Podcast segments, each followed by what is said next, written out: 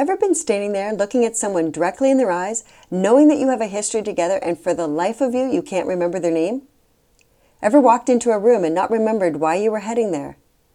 I hate forgetting things. I get annoyed when others seem to be able to remember the smallest details and I can't even remember being there.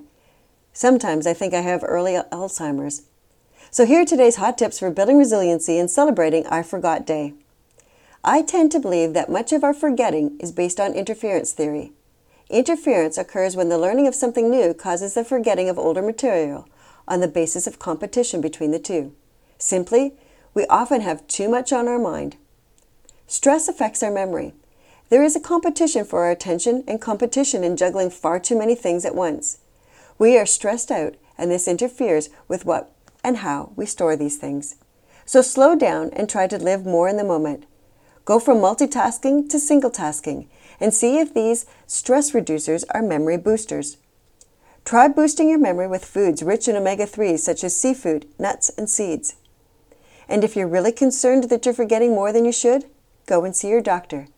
It may not be Alzheimer's, but it could be the result of a number of different health issues, including depression. Remember, if you like today's wellness tips, let me know. You can leave me a review on Amazon or through your Alexa app. Want to find more strategies to coping with stress? Check out my website at worksmartlivesmart.com.